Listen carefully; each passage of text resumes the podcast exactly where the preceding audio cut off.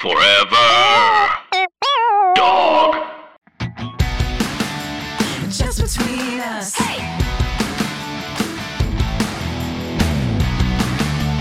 Just between us. Hello, I'm Allison Raskin. I'm a writer, mental health advocate, and very wary of technology. Gabby Dunn. I'm a writer, bicon, bisexual icon, wink, and cowabunga dude.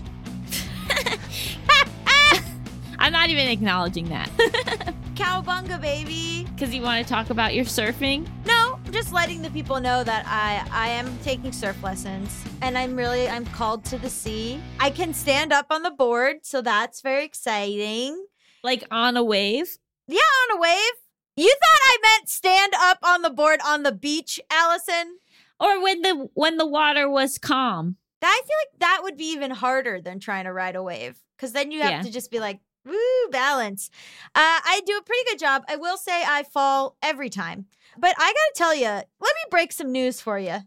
Okay. You know, they tell you, get out, move your body. That will make you feel better in your brain. Like if you do any kind of uh, thing that, you know, it, it gets you moving or gets you outside of your house or whatever, uh, this will really help your mental health. Whole time I go, fuck you. You don't know me. You don't know my life, whatever.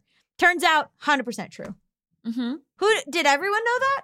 A lot of people know it. Yeah. Yeah, it's a real bummer, actually. Yeah. Mental health and and exercise are are very intricately linked. not even exercise just being at the beach but you know what i do i i like going to the beach because in my head i go i'm a taxpayer. I pay taxes to live here. This beach is basically my beach. I paid for some of it. I deserve to be here. That's how you should feel about the use of public places in your town right? If you pay taxes go to the park have a picnic play on the playground anything that's the the community center anything that's like in the you know, in your town, think of it as like you paid an entrance fee already, which is taxes. And now go and use it. Who is feeling like they don't have access to public spaces? I think people don't use it. I think people think, oh, whatever, like what I'm not going to go to the park. I'm not going to go. Like people don't like realize that all of this stuff is for free around them and like that you can just go out and do stuff. And my motivating factor is that I go, see this little patch of grass? That's my taxes. I paid for Okay. that. So your motivating factor is is telling yourself it's actually not free and you already paid for it, so you better use it. Yeah. Okay, that makes some sense to me. How is that wrong? I already paid for the upkeep of these beaches. So I, I what am I going to do? Now someone else gets to benefit from my my little patch of sand that I paid for? No. Your mind is a wondrous thing. and this is just between us, a variety show filled with heartfelt advice Ridiculous games. and brutal honesty. I just want the people to know that they should take advantage of what's in their town. Yeah. And that there's tons of free stuff where you live in your town that I think people like don't take advantage of. I don't know what the upkeep is everywhere for public spaces. For sure. But check them out. Check them out. Check them out. Yeah. No, I go to the public park near my house all the time. It's Sugar's favorite spot. Which square of it do you think is yours from the taxes that you pay to the town of West Hollywood? I don't live in West Hollywood. oh, you're you're like still in LA count. You're still in Los Angeles. yeah. Oh, I Well, get how- really offended when people tell me I live in West Hollywood because it doesn't feel true to my life. you used to get so mad when I'd be like, "Allison's on the West Side," and you'd be like, "You don't even know what the West Side is." Let's talk about the show for the week because I'm getting riled. okay, well, this week on the show, we're going to be asking Michelle Khare some tough questions about trying new things. You guessed it. She is our ex coworker from B asterisk ZZ F E asterisk D. Blow your own joke that you make later. No, I'm just saying. So, in case that sounds familiar to you, she's our coworker from a place that we worked that is uh, bleeped Are you seriously bleeping it? Why? Why, why are we bleeping it? because it's evil. Later, we're going to be discussing things that we've been wrong about. So, stay tuned. But First, we've got to answer a listener's question. So you know what that means. Hit it! International question! International question! Victoria, New York so Victoria says, Hi, Allison and Gabby. My name is Victoria, and this question comes from New York. First, just want to say I'm a huge fan of you both, and I want to thank you both for the comfort and fun that this show brings. Oh, So nice. Okay. TLDR. I have a close guy friend. Let's call him Charles. And while he is great, loving, and present friend, lately, the last three months, he's been falling flat with making plans. And I can't tell if I should take the hint, if that's even what it is, lol, or keep trying. Falling flat means telling him about plans to go to the beach months in advance, him saying he'd love to, and he'll ask his partner. Months go by, no response. I ask again as it gets closer. The same thing happens. He shows enthusiasm like he wants to, but never gets back to me about what his partner says. I feel like asking a third time is too much. Some context. I feel very triggered by non reciprocal relationships. So when I feel that I'm trying more than the other person is, I feel unequal and just want to back out. I hesitate to back out in this situation though, because this person has always been a really lovely, solid friend, and I've lost so many friends recently. I'm afraid to lose another person. I'm also afraid that I'm being too rigid, but I feel like asking a third time is too many times and that I should get the hint from his actions, not his words. Further, I feel unenthusiastic to engage with him generally now because of this, and don't want to approach a conversation where we talk about plans again. So I feel kind of stuck and unsure how to proceed. Should I take the hint from him or keep trying? If I try, how would you proceed if you were me? Thank you both. okay.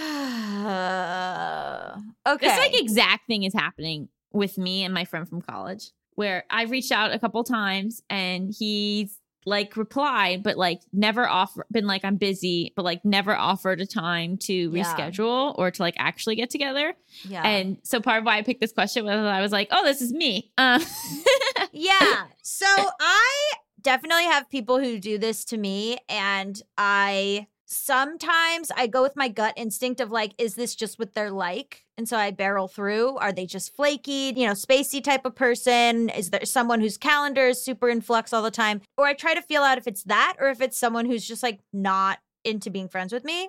And kind of in some ways, it depends on if that matters to you. Like the first group, I I don't really take personally, but I can see a world in which it's like that is not a compatible friend to me then. If this is a person who is flaky or, you know, through no fault of their own, through no fault of their own, schedule, family, mental illness, whatever, if that person is not compatible with the way that your feelings work and and actually triggers negative feelings for you, then like unfortunately you're just not compatible as friends. Now, the other side is that this person is ditching you.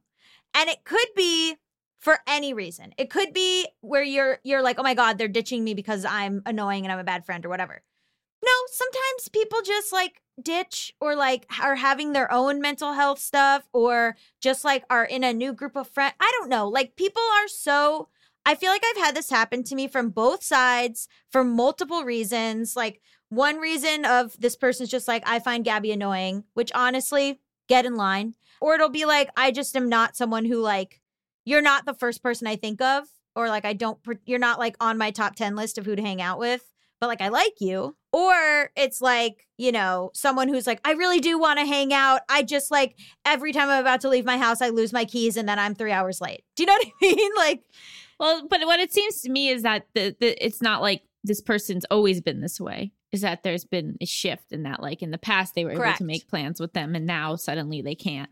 And so, you know, I think in terms of like how I've been handling it in my own life is like I've sort of been like, okay, well, I've reached out to him right. my friend a couple of times and my anxious brain wants to go to oh this person doesn't want to be my friend anymore but then i take a step back and i'm like but have i done anything for that to be the case Like, Exactly. i've been friends with this person for like over a decade nothing has happened Mm-hmm. and what what i do know what is happening is that like their life right now is very busy mm-hmm. and so maybe their life just right now is really busy and so uh, i'm not like best friends with them right, right, and, right. and I'm sure they're still seeing some of their friends, but Mhm. a lot of times when you go through like a really busy time, like it's really you only have time for like your primaries. Mm-hmm. You know, like we're not each other's primaries. And then I go, you know, so what do I do? Right. And then I've thought to myself, what I'm going to do is I'm going to assume that it's not about me, Right. but I'm also not going to continue reaching out because exactly. clearly this is like a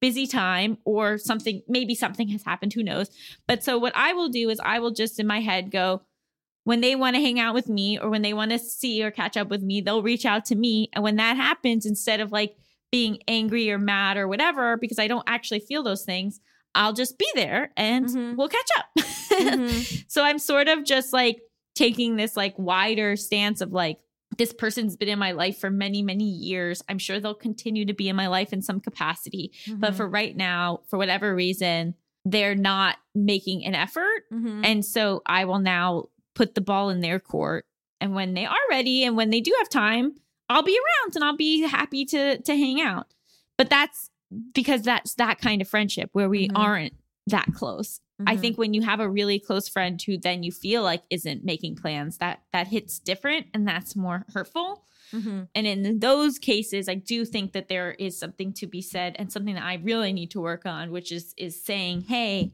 I've been trying to make plans with you. I feel like we haven't actually made any plans. Is something going on or are you just really busy? Either way, I would just kind of like to discuss it because it's it's kind of hurting my feelings. Yeah. I mean, I think that's what I was going to say is that there have been times where I've been direct and I've been like, you know, this is why I don't want to hang out anymore. And then there are other times where I'm a chicken and I let things ghost and I should have confronted or I should have said why. But it's it's hard to like say uh, for me like right now there's there's some stuff where it's like you're a very negative person and I'm Mhm. trying to only allow positive people in my life. So like how do I phrase that exactly?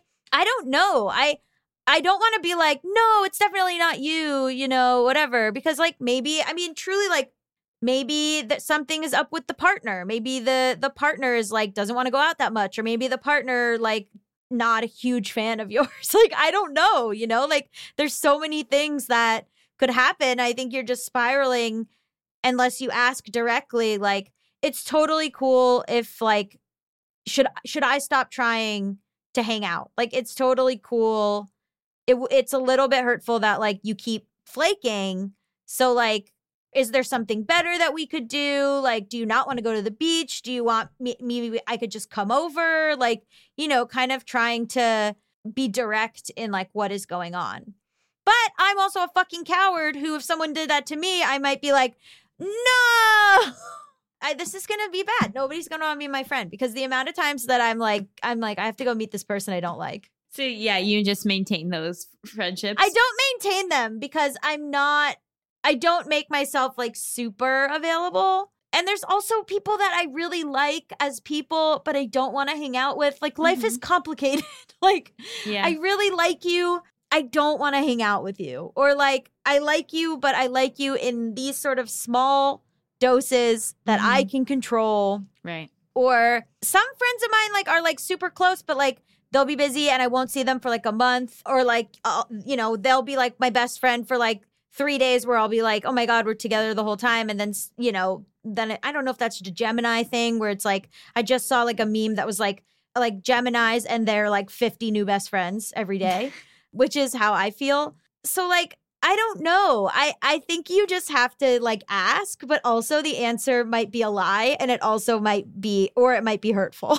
Well, I think it's one of those things where there's no hard and fast rule. Like you sort of have to think about it. It's like, how Mhm. much is this upsetting you? So if it's Mhm. one of those things where it's like, oh, I'd like to hang out, but clearly this person's busy, so I'm gonna just cool it. And when they reach out, there'll be no hard feelings, but I'll let it be on their timeline. Great. Mhm.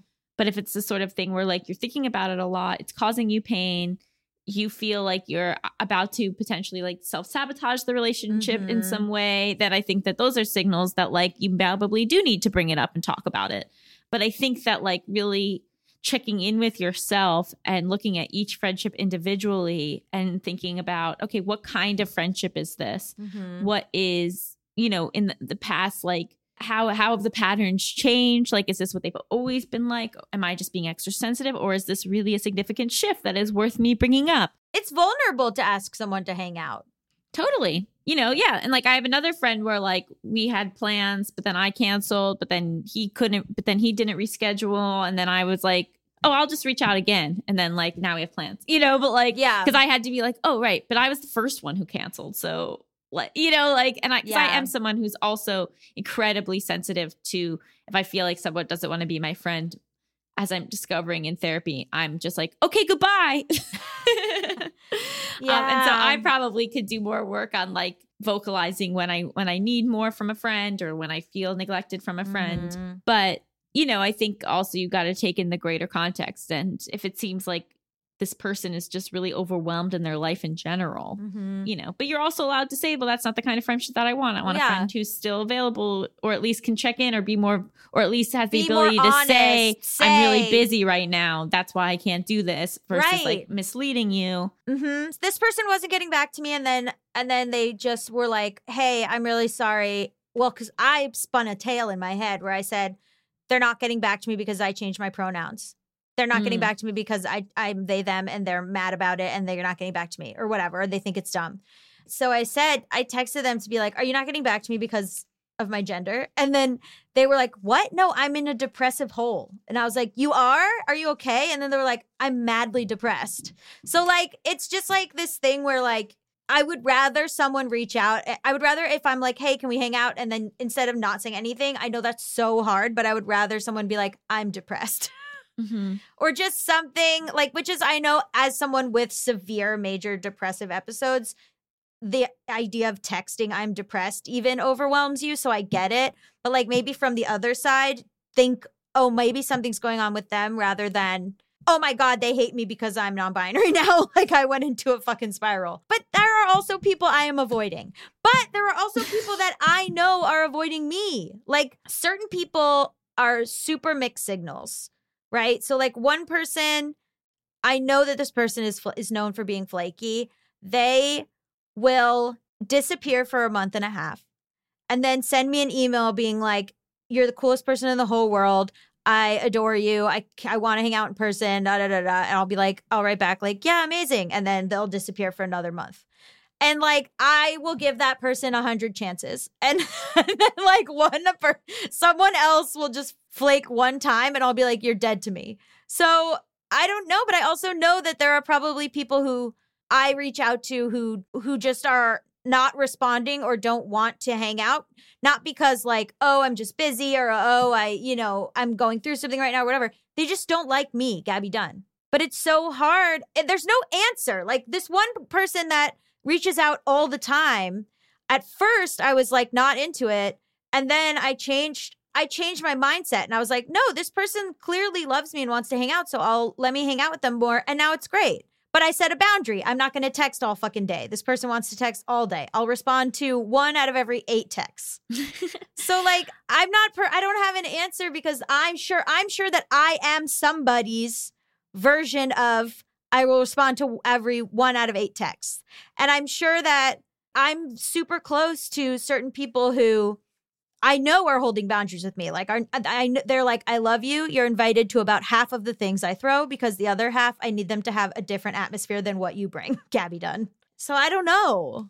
I think it's about figuring out what feels okay in that murkiness, you know? So, like, It's so murky. it's like first is acknowledging that friendships, adult friendships in particular, are complex. They go through phases. They're not always going to be what you want them to be. Mm-hmm. And then it's like, okay, but but within that, what it what doesn't make me feel bad? Right. Or either how do I then not feel bad about it? How do I reframe this situation so that it doesn't cause me distress?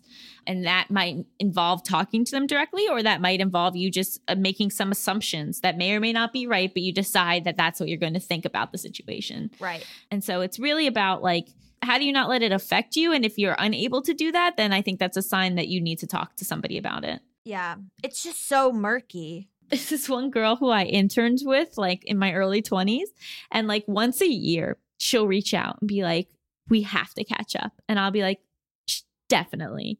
And then she'll disappear. And then this last time, we literally made a f- like a FaceTime, like a Zoom time to do it. And I was like, this is unbelievable. I'm finally going to catch up with this person. It's been years. And then that day she was like, I'm sick. And then never rescheduled. Oh my God. I'm that person though. There's But I literally, I never reach out to her. She always is the one that initiates. She initiates consistently, like once every year or two, and then never follows through. People are complex. Like we can't solve this. Like this is a question we cannot solve because we are the doees, we are the doers, we are this, we are like people are complex. And so I think it's it's about it's about like accepting that complexity and then like within the individual relationships being like, okay, what can I work with? What can I work with? Yes, totally. Well, I hope this was helpful literally at all. if you want to submit your international question, you can send it to justbetweenuspod at gmail.com. That's justbetweenuspod at gmail.com. Stick around after the break. We're going to be asking Michelle Khare some tough questions.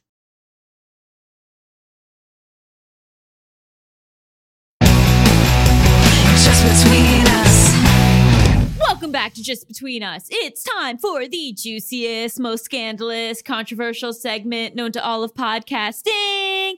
Tough questions. This week on the show, we have Michelle Khare, who is a content creator, actress, and just all around person who tries things on her channel. It's raw, unfiltered journeys into different communities. I'm sure you've seen her videos.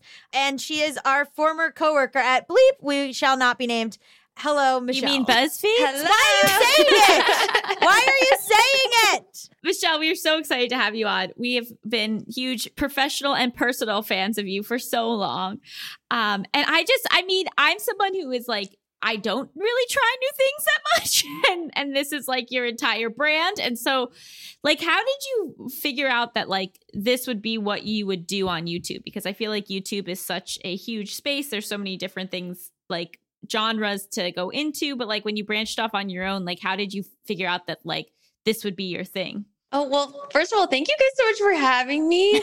Um, I it's funny you mentioned that because I am such a big fan of you guys. I um, you know, when we were co-workers at the place that must not be named, um, I looked up to you guys so so much. I was fans of you guys before I even worked there. So this is really exciting for me. Um, how did I realize that that's what I wanted to do on YouTube? Well, I kind of came into the YouTube world with a, a unique situation. Um, when I was working at a full time job, I was also a competitive cyclist. So I was working nine to five and then training after work, leaving from the office, traveling on the weekends. And I kind of got to this place where I realized this isn't sustainable. um, and I really wanted to combine my love of pushing myself physically and mentally with creating online content. And so that's sort of where I got the idea for the show Challenge Accepted on my YouTube channel. And it's really all about pushing myself outside my comfort zone. I think a lot of people look at the videos and think, oh, that's really cool, or that was so brave. But what's the truth is that each video is born out of a personal fear I have. For example, you know, I'd love to be as brave as a firefighter, but I'm terrified of going in a burning building. I would, you know, I always had the dream of being an ice skater as a little kid, but now I feel like I'm too old to take that on. Why do I feel too old? Why do I feel like I can't occupy these spaces? And so in each one, even though I might not like explicitly talk about it in the video, each of them are surrounding a very specific fear that I have. What has been the hardest, you know, topic for you to to tackle? What's been the biggest fear? Oh my gosh. Well, all of them are really scary and some of them are are very obvious, you know, like going in the burning building or doing a marine obstacle course without any harness attached to you. Those are very physical fears. But one that I've been struggling a lot with recently is the longest video I've ever trained for is not a physical challenge. I am currently trading like a chess master and it is kicking my ass, guys. to have the like mental acuity to do chess. Exactly. It's driving me insane. I have been working on this challenge for six months now, and I still Wow. haven't hit like the initial goal that I set for myself. And it has driven me crazy. I have had so much anxiety. I've gone full therapy, only talking about chess pretty much. my therapist is sick of it. I'm sick of it.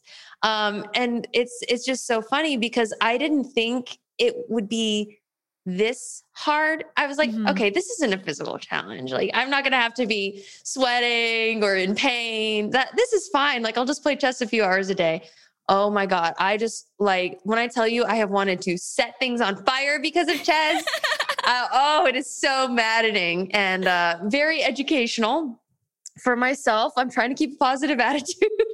Oh my this is God. my therapist speaking, not me.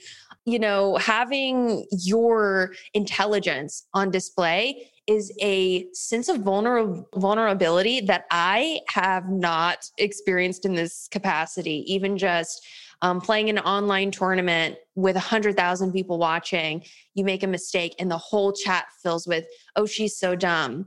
Why is she in this tournament? She should have known pawn e5. Like, oh my God, you know? Oh It's crazy. God. And it, it hurts so much more when it's about your your mind versus my body. I feel like in the past I've been like, you know what, I can't do a double pirouette, whatever, and that's okay. Um, this for some reason, and I think it ties honestly in uh, with mental health and kind of you know what, you, what you're all about allison and what we were talking about before we started recording even is the idea of we can't see the problem so is it really a problem and especially with gender tied to it it it's Mhm. become very very interesting I was gonna say because chess is so gendered. As soon as you started saying that, people in the chat were like, "She's so stupid," blah blah blah. It's like, oh, they were already thinking that. Yeah was- they were already against you. hmm It's incredible how gendered chess is when it's a mental game, mental sport. And I, I was actually really fortunate that two of my coaches were female coaches, like world class chess players. One of them, Anna Rudolf, actually was accused of cheating at a really big tournament because the opponent could not believe that she would beat him. Wow. Oh my god. and it was in the New York Times. It's this story like they they thought that she had hidden answers in her chapstick or something. And she so when she was going to the bathroom, she's pulling out a cheat sheet out of her chapstick, which just doesn't even oh my the god. the mental gymnastics people do to diminish women's intelligence is uh fascinating. Wow. Do you feel like you have now tied your overall? I mean, because chess is a very specific thing, right? But do you feel like in this process you've now tied your overall intelligence to how good you are at chess? Oh, absolutely. And everyone tells me not to do that. All of my coaches, the first thing they said is chess does not equal how smart you are. But it's hard to separate that. It's hard to separate it with everyone on the internet inserting their opinion. And also the thought of, I can't finish this video until I figure this out is very difficult, but has also been super humbling. And, and I've learned a lot about myself in the process Oh, too wow. Like what? patience a lot of Mhm. patience i have learned intelligence is not tied to chess ability i've come to accept that for the betterment of my own self and uh, i just have so much more respect for anyone who does chess I have a question. Okay, so right, so you're talking about like, oh my god, I I talked to my therapist about chess. I'm so focused on chess. But like, do you feel like you were already a person who like had these sort of special interests where you were like, for six months, I will care only about this? Or like, did that come from the videos or was that something that you already had that then went into the videos of doing all this stuff? I think that that was a an interest of mine like being a jack of all trades prior to doing videos because in high school i did science fair and theater camp. So i kind of had a lot of different interests and struggled even in college choosing a major. Ended up making my own which i don't even know if that counts but What was it? I think I called it uh, I called it digital media and technology. And I really I just made a list of all the classes I wanted to take and wrote some, you know, a convincing thing to the board and they accepted it. I honestly the things I've gotten away with are impressive, but I feel like I've always had a lot of interest in in a variety of different things and rather than forcing myself to specialize i decided what if i specialize in being the person who can try anything so Mhm. I've sort of made that my specialty as much as I can. there's so much pressure just to pick one thing and go for it. Like there's so much pressure to be like, now you're a gymnast, now you're an equestrian, like now you, you know, play the flute or whatever. Mhm. Um, that I think people get really caught up in like, that's my identity and I can't try new things. And even you saying like, oh, I'm too old to figure skate. Like, what would you say to people who are like, I'm, I've passed my prime of like choosing a new thing? Well, I I definitely think that you should disagree with the part of yourself that's saying that. And I also think there is definitely a societal stigma and norm of of placing an age gate on everything especially for women. But also when I really started thinking about it, I thought, you know, I'm putting a lot of this on myself. I'm mm-hmm. putting a lot of this on myself with the way that I consume media online, on Instagram, the people I follow. It's creating this story for myself that I'm too old or not too pretty, what, whatever it may be, to do the things I want to do. And um, I think it took me a, a moment to realize that I'm sort of amplifying that for myself rather than just doing it, you know? Mm-hmm. Yeah, I saw a TikTok the other day because I get all my new knowledge from TikTok.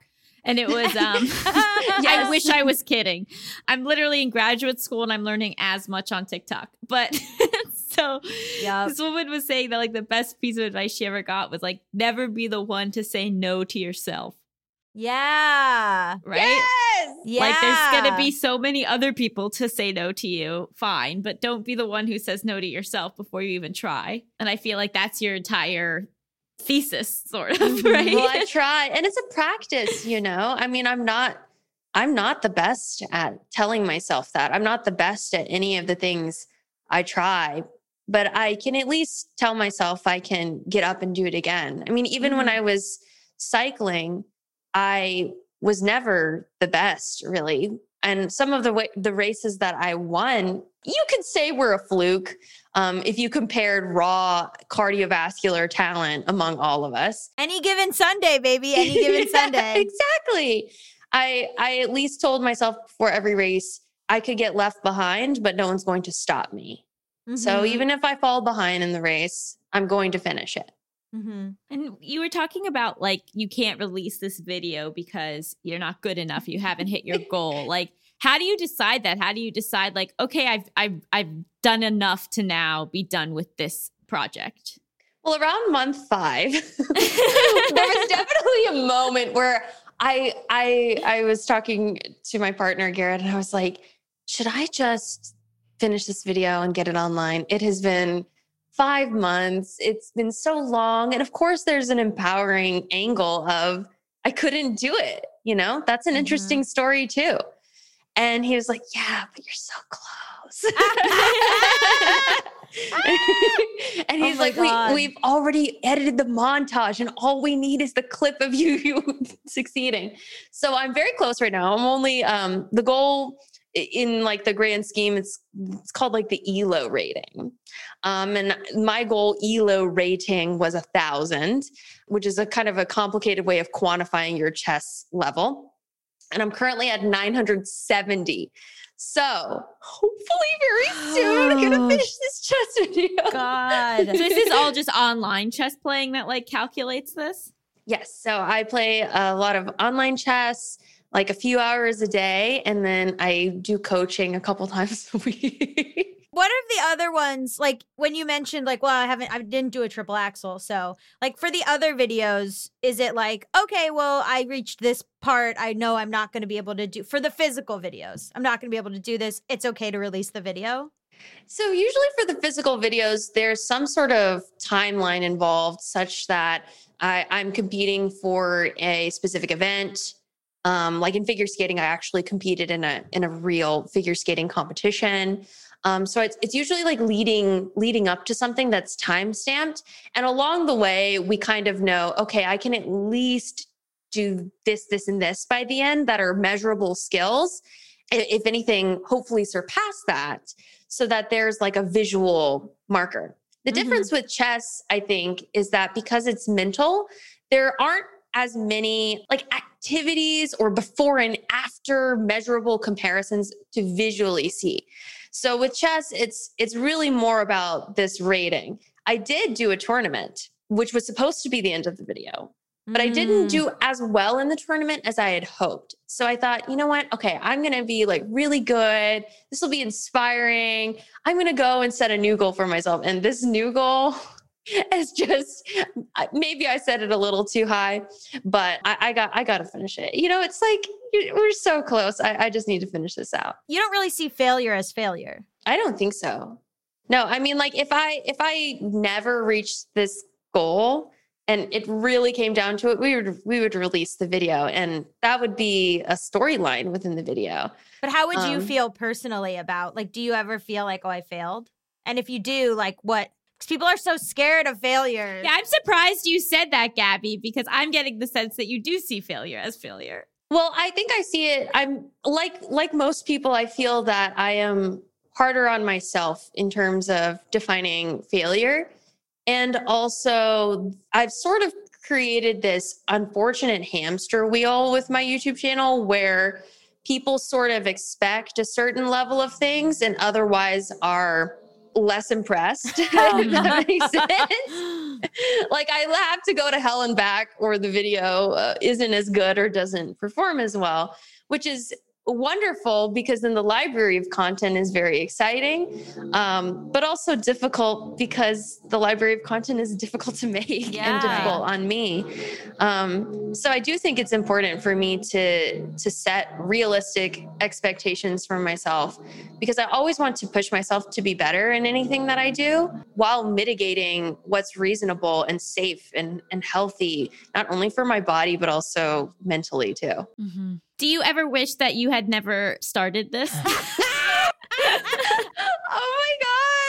Um, no, I love it. I truly love it. I know I'm sitting, I, I've complained so much about chess. How many people in the world never start new things? Like life is so finite and people just like never do new things or never try new activities or never say they go, "Oh, I wish I was this and I wish I could do this." And they never start. So like you know, I think maybe it's like led to you having a more interesting life. I love Challenge Accepted. I love the content that I make on the channel. And every time we finally release a video, I get so, so excited about it. And I think it it makes the effort so much more worth it. Um, receiving the comments and the messages from people who are even, you know, I, I like to say when I started my channel, I didn't know if it would be successful. I didn't know if literally anyone would follow me. I had three months of money and that was it. And if I ran out, it, it was back to work somewhere else. And I set one goal for myself, which was if I could just inspire one person a day to do something new or different, Mhm. then I've done my job. Like the views and millions, whatever, of people watching is nice, but I want to actually affect at least one person to do something different. And if I'm not doing that, then I, I don't really know what the point is. Mhm. How have you changed in how you approach these challenges from when you started? I think when I started, I was constantly thinking about, and um, it- as a product of our former workplace, I was constantly thinking about what's the most viral idea I could do? What's trendy now? Um, so some of the things I began with were training like a Victoria's Secret model for five weeks for a photo shoot, doing things like that. And as I've gone on, I've feel like it's evolved into more documentaries about the communities I'm entering um, so that it's less so about following a plan and seeing a before and after and it's more about what is it like to be a paramedic on a 24 hour shift and get a call that you're you're going into a potential covid covid positive situation? What is it like to be the person who has to do Mhm. that? And then also training for it and trying to execute on that front. So i think that the videos have evolved more into documentaries and highlighting the heroes in our lives whether they're an olympic athlete or a paramedic or a firefighter Or a chess master making fun of you on the internet. yes. no, I'll say the chess masters have been very nice. yeah. So, what was it like when the pandemic hit and that you weren't necessarily able to be doing all of these things and doing new things every day the way you were used to? oh my God. It was incredibly difficult for me. My whole channel and who I am as a person is all about going out, trying new things, meeting new people, absorbing other people's energy. some people have one love language. I have all of them, unfortunately. And so I need all of that to Mhm. experience love. and that was really, really difficult for me. Thankfully, we had a bit of a library of content sort of stocked up. But when we started running out of that, and I um, had to sort of pivot and think of other ideas, it was massively, massively difficult. And it made me really appreciate getting to do it again now being vaccinated and healthy and getting to try things again i have such a new appreciation and understanding for the impact of the content not just on the audience but on myself and the crew Mm-hmm. How often do you get people saying, Oh, I tried a new thing that I've always wanted to do because of your channel? Whether it's the thing that was in the video or that it's like they're like, I dreamed of being able to train my dog in a Westminster show and now I'm going to whatever, you know what I mean? yeah i know what you mean uh, funny people have asked me to to become a dog trainer before i've thought about that I have But- the fattest little chihuahua and every day. i love I know, I remember you love beans. Every day I want to train him to be in like a dog show. Cause that's the funniest thing I could think of. Oh he would win the hearts of all the judges Michelle, train him to be in a dog show, please. Can you imagine? I can. It would be so cute. Anyway, Yeah, so I I feel very very blessed that I do get a lot of messages from people saying my daughter started taekwondo today. Mm, I was inspired to put her in there because of you or I decided to go on a walk outside. I haven't done that in a long time. It can be as simple or as big as people quitting their job. I mean, I've gotten a lot of very fascinating emails and messages from people and for me that's that's really what it's all about. Have you been surprised by your reaction to certain activities where either you thought you were going to like it way more than you actually did, or like you thought you wouldn't enjoy it and then you've discovered this like new passion? I think that the thing I'm consistently surprised by, no matter what challenge I take on, is truly how difficult the things people do are. Mm. A couple months ago in May, after we got vaccinated, we got to do a video I've been wanting to do for a really long time where I worked a 24 hour par- paramedic shift. And now that I know what is going on inside an ambulance when the sirens are going and they're speeding down the 101, I am never going to hesitate for a second to get the hell out of the way. um, so I feel like I definitely have learned that everything is hard. It doesn't matter what profession you're in, um, it doesn't matter how physical or mental it is. If you are doing something to the highest caliber possible, I mean, it could be croquet. It's going to be really, really hard. Mm-hmm. Well, how, how did you choose the very first one that you did that was more of a documentary? And then how do you choose what you want to? Are you doing this is what I'm interested in? Are you doing like this is what's trending on Google? Like why land on chess? Why land on firefighter? You know what I mean? So it's sort of a combination between sometimes what's trending, sometimes what I'm personally interested in, sometimes stories in in the news. Oh, like what? Um, so you know the the COVID and the pandemic of everything inspired me. We've got to do something in the medical field. When I lived quite close to one of the wildfires in California, I was like, okay, we got to do a firefighter episode. Mhm. I need to see what that's all about. And sometimes people suggest things in the comments. Queen's Gambit inspired the chess I was video. about to say.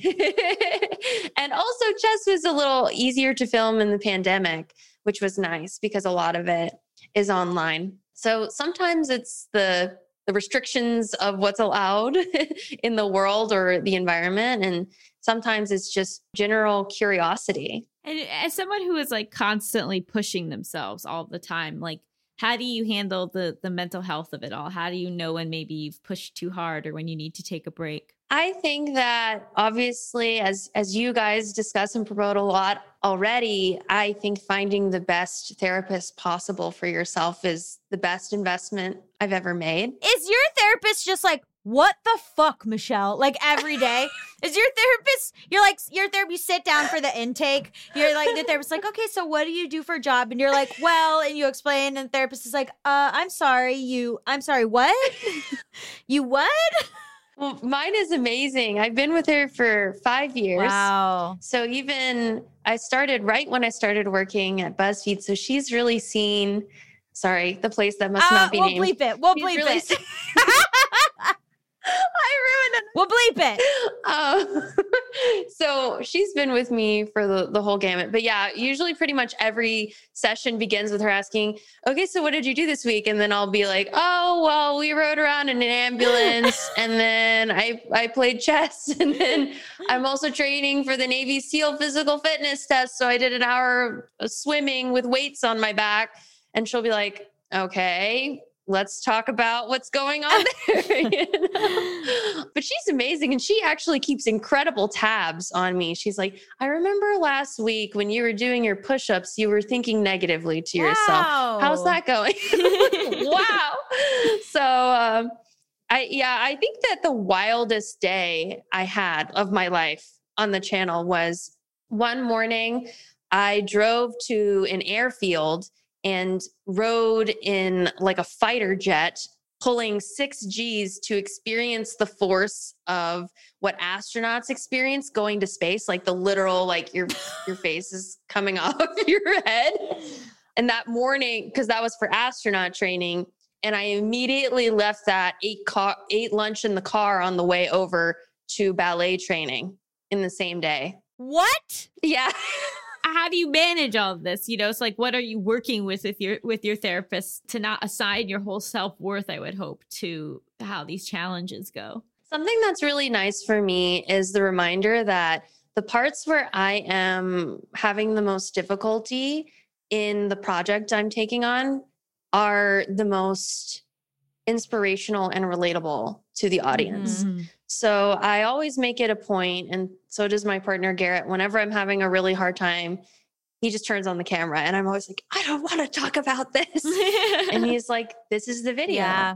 People need to know it's not all rainbows and butterflies doing this Right. thing. So that's really nice for me. It's it's therapeutic for me as well. Obviously, I have an amazing therapist.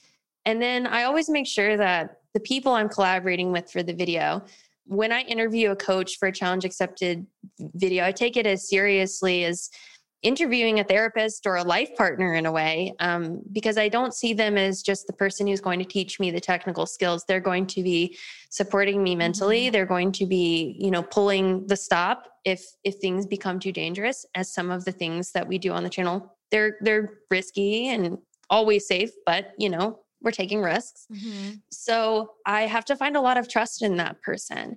And we've done a really good job so far of of always vetting people pretty thoroughly for that. So I feel like the the biggest thing for me beyond the journaling and and self-monitoring and, and having people around me that look out for me is having that amazing team. So I guess what I would say to anyone who wants to try anything new or or experience something that you never have before, make sure you're doing it with someone who will hold you accountable and will push you enough to the edge while keeping you safe. I think that a coach figure in anyone's mm-hmm. life, whether it's for a physical, mental, career goal of any kind, that to me is the, the biggest investment when pursuing something new. I love that. Would you like to pursue something new right now and play America's favorite game show, Hypotheticals? I would love to. Challenge accepted. wow, that's perfect. So I hope behind the scenes that you've been training for this for months, you know, listening to other Oh. oh episodes, Oh, yes. coming up with ideas, answers. So you're, I'm assuming you're more prepared than anyone's ever been. Um, Yeah, the whole thing was a lie. She's just been preparing for hypotheticals.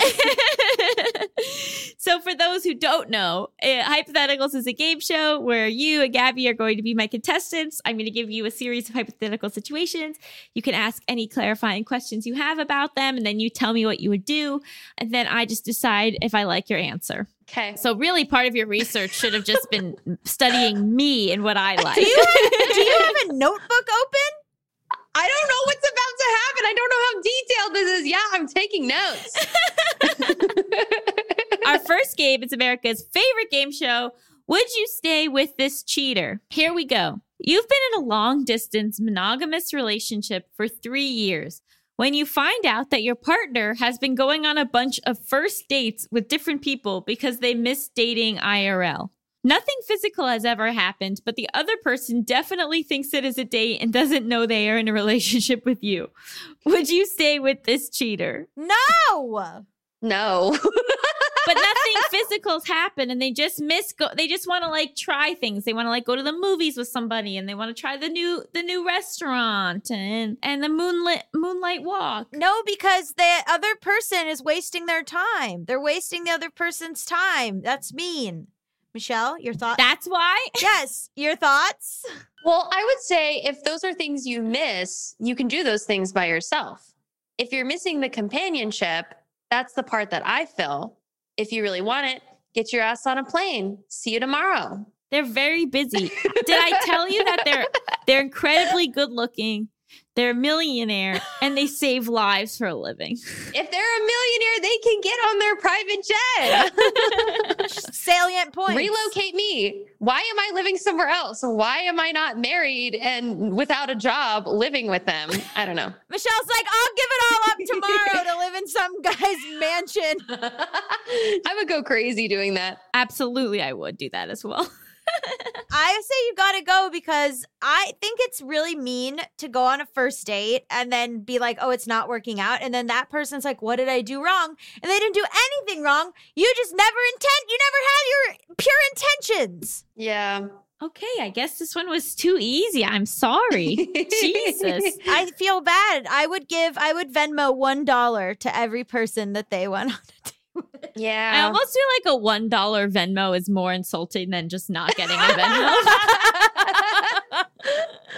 I'll put out an ad. If you went on a first date with this person and they didn't ever text you back, I will Venmo you $1. no one would bother with that. You don't know. Okay, our second game. Is this a date? While waiting in a long line to ride the Ferris wheel alone, someone at the front of the line is asked if they have a partner to ride with or if they are solo. They look out over the crowd, notice you are also alone, and say they are riding with you so you get to skip the line and join them. Is this a date? Are they hot?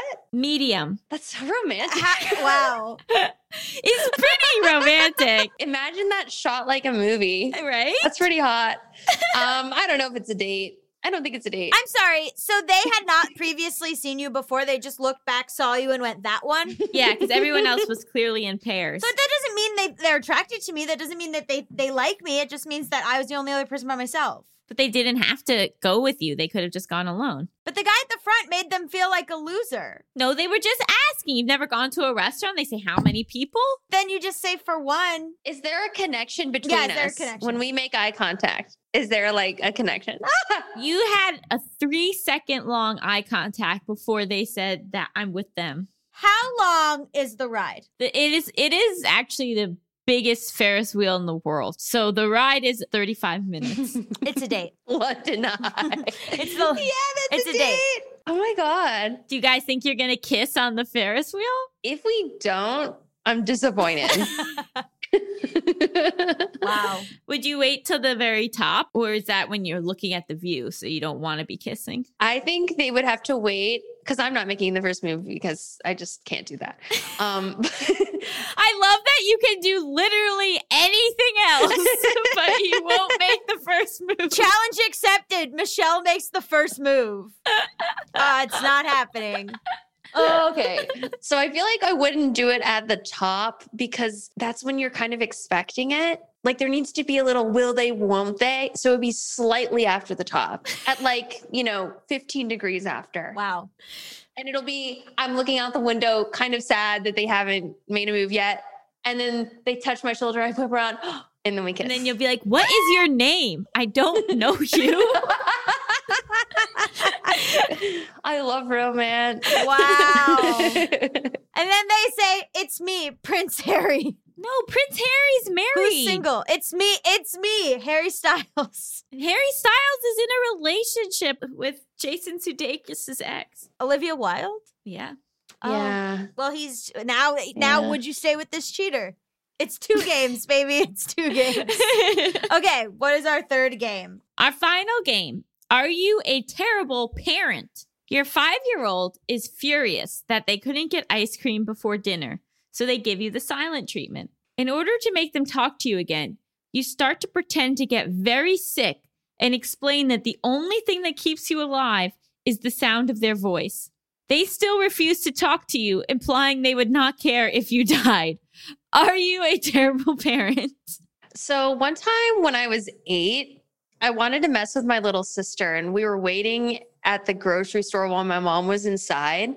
So just to mess with her, I told her that I was an alien and I was beaming her into space. Absolutely. And I think to this day, it has still scarred her. So I'm going to say that's a bad parent. Yeah. You're a terrible parent. Is it a bad parent because they're clearly so unattached to you that they don't care if you die? It's because it they, when you're young, your brain thinks things are real. And it'll get all messed up, you know? yeah. It's a little manipulative. No, it's very it's very manipulative. I don't know the the appropriate way to parent in that moment because I haven't um, done challenge accepted parenting yet. You're like, challenge accepted, throw yourself out of a plane. Challenge accepted, like swim with sharks. You're like, Michelle, challenge accepted, raise this toddler. You're like, absolutely not. I will not be doing that. Not yet. I get it. That's way more intense. I love kids. yeah. yeah, but you're like the fun person. Yeah, that's why I love them. Okay, so I think you're a bad parent. I don't I wouldn't do this because I wouldn't want to find out that my kid doesn't care if I die. Like I would not do any kind of Hmm. thing that would be like, well, if you don't do this, I'll die cuz that's playing that's playing with fire. You might learn that your kid doesn't care if you die, and I don't want to know that. Yeah. That's true. All right. So this week's, you know, these were easy ones this week, but the thing is, is I know Michelle's been working so hard on the chess. I wanted to give her a break. oh my god. Yeah, that's why. Thank you so much for joining us. Where can people find you, follow you, and see all the amazing things you are trying? Thank you guys so much for having me. And you guys can find me at Michelle Khare everywhere YouTube, Instagram, etc. A long time ago, we did a video trying 24 karat gold facial. So go if you want to see me We and Michelle do that, go find that old video. that was fun. I enjoyed that. Every single comment is like, "This is a scam. This is a scam." yeah, I know. See, the channel has pivoted a bit since then. I once met you in the woods and fought you with a stick. oh yeah, that was fun too. Love Check that one out as well. wow! Thank you so much, Michelle. Thank you. Thank you guys. Stick around after the break. We'll be talking about all the things we've been wrong about. It's a long list. Oh boy.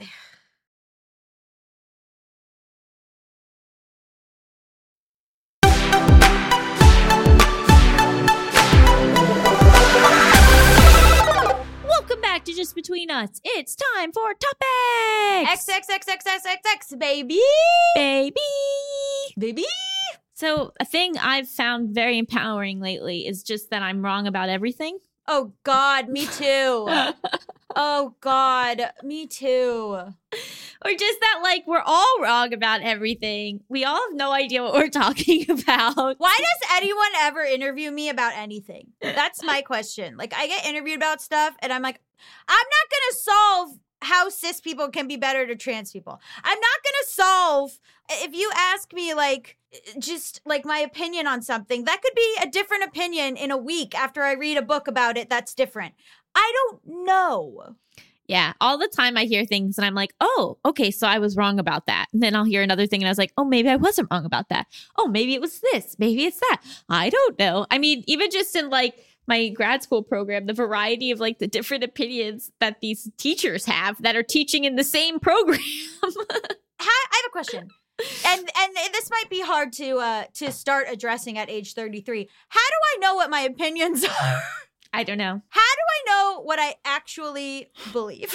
I'm not sure. Well, like, cause I got the basics down, right? I know, like, don't be racist, like, don't be like like Islamophobic. I know, like, all of that stuff. But like, what do I think about anything? Instead of that, let's think of something that we've been wrong about. Hundred things. One of which that I think our nation was wrong about was thinking that Trump wasn't going to win in 2016. Yep. That was like a moment where, like, so I mean, obviously, some people knew that he was going to win or suspected it, but I feel like that was like a moment where everyone's worldview just went, oh my God. I think a lot of people around me did know because it's either you were like in denial or people around me just like didn't have a lot of faith in other people. But you didn't know people going to like Hillary celebration parties? Of course. Like there were tons of people. No, I went to one, but I also think that's like our own like white liberal at the time 2016 brains, right? Where like we were wrong, right? Like we were like, "Oh, like she's going to win like girl boss, my like dumb white feminist brain." And then like everything went to shit and now we like are like, "Oh, what everyone else knew in the leftist side of things, they were uh, completely right, and we were all just living in a bubble of privilege, basically. Yeah. And like, I mean, that's like a wide scale. I feel like my takes and interpretations of feminism were wrong. My Mm. takes and interpretations of gender were wrong. The I, my idea of bisexuality in general and my own bisexuality were completely wrong. Can you elaborate on that? I would say wrong in the terms of like obviously like I've had a lot of growth, which most people go through growth.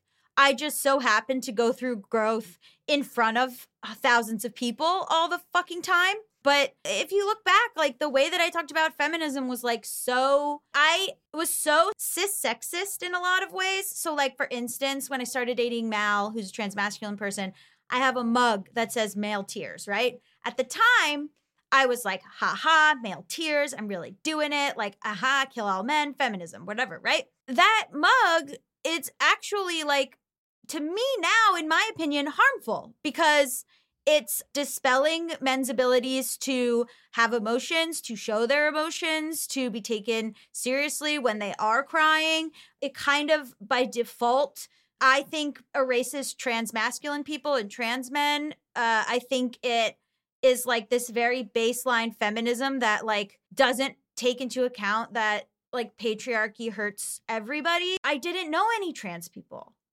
Like I didn't know beyond like the binary uh, man woman gender. So it's like almost like a relic to me. There's just there's some stuff that I feel so differently about that I pushed so hard in the beginning that I think was a sort of very basic white feminist sort of whatever and I just also had a platform of like thousands of people there was some stuff that I just parroted too that I like, you know, never even like get had my own thoughts on. Like there was all of this sort of push at the time for like sex positivity, which is like great, but like then it kind of came full circle around to like prude shaming in this way and then like you know, there's just these things that I think we all go in waves of like what's the popular take or what's the popular like opinion or right opinion or I just rode that. I was learning. I was like, yeah, this is all great. This seems great to me. Like, I think I,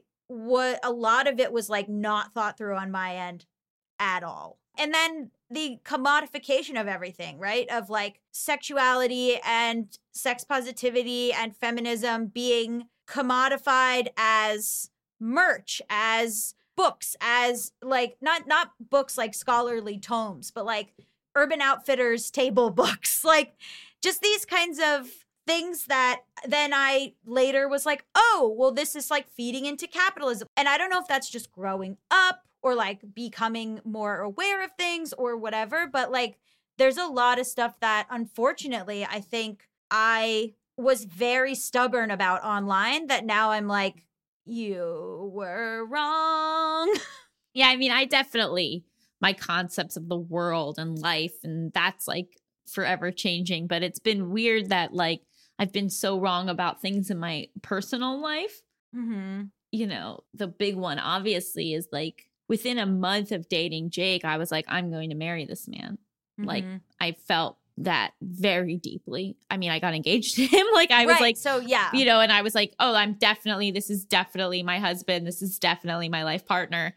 I didn't have any doubts. Mhm. And then for that to now not be the case, it's like, oh, okay, I was very wrong about that. Yeah. And then on the flip side, I like, you know, that's sort of like a, a very upsetting, jarring thing to be so wrong about.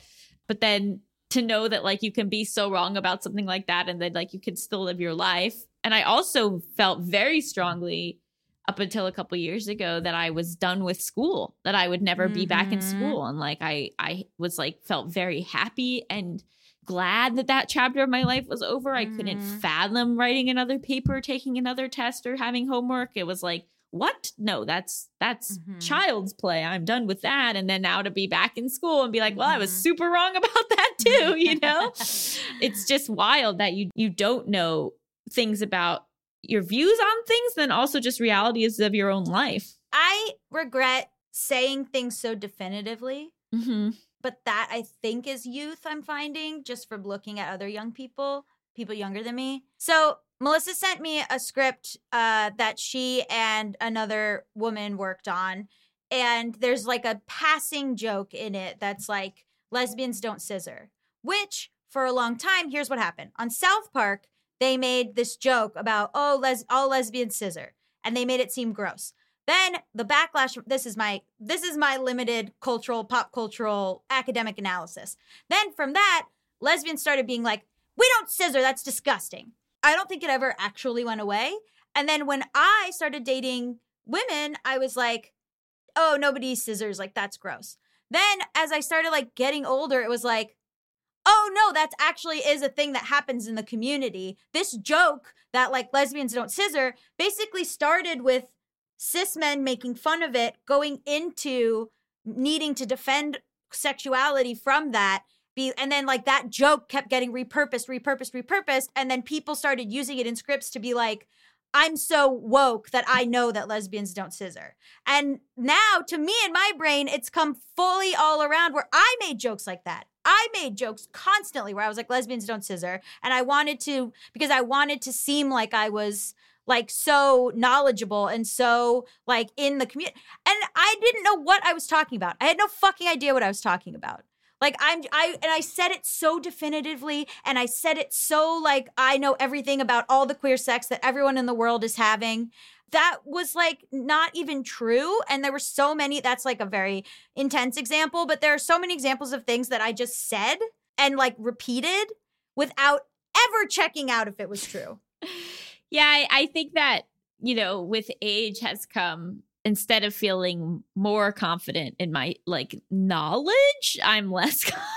I don't know anything. I don't know fucking anything. And by the way, Melissa's script is amazing. If you're looking for to make a, a really great um, romantic comedy about art uh, with a, a black woman lead, uh, please hit her up.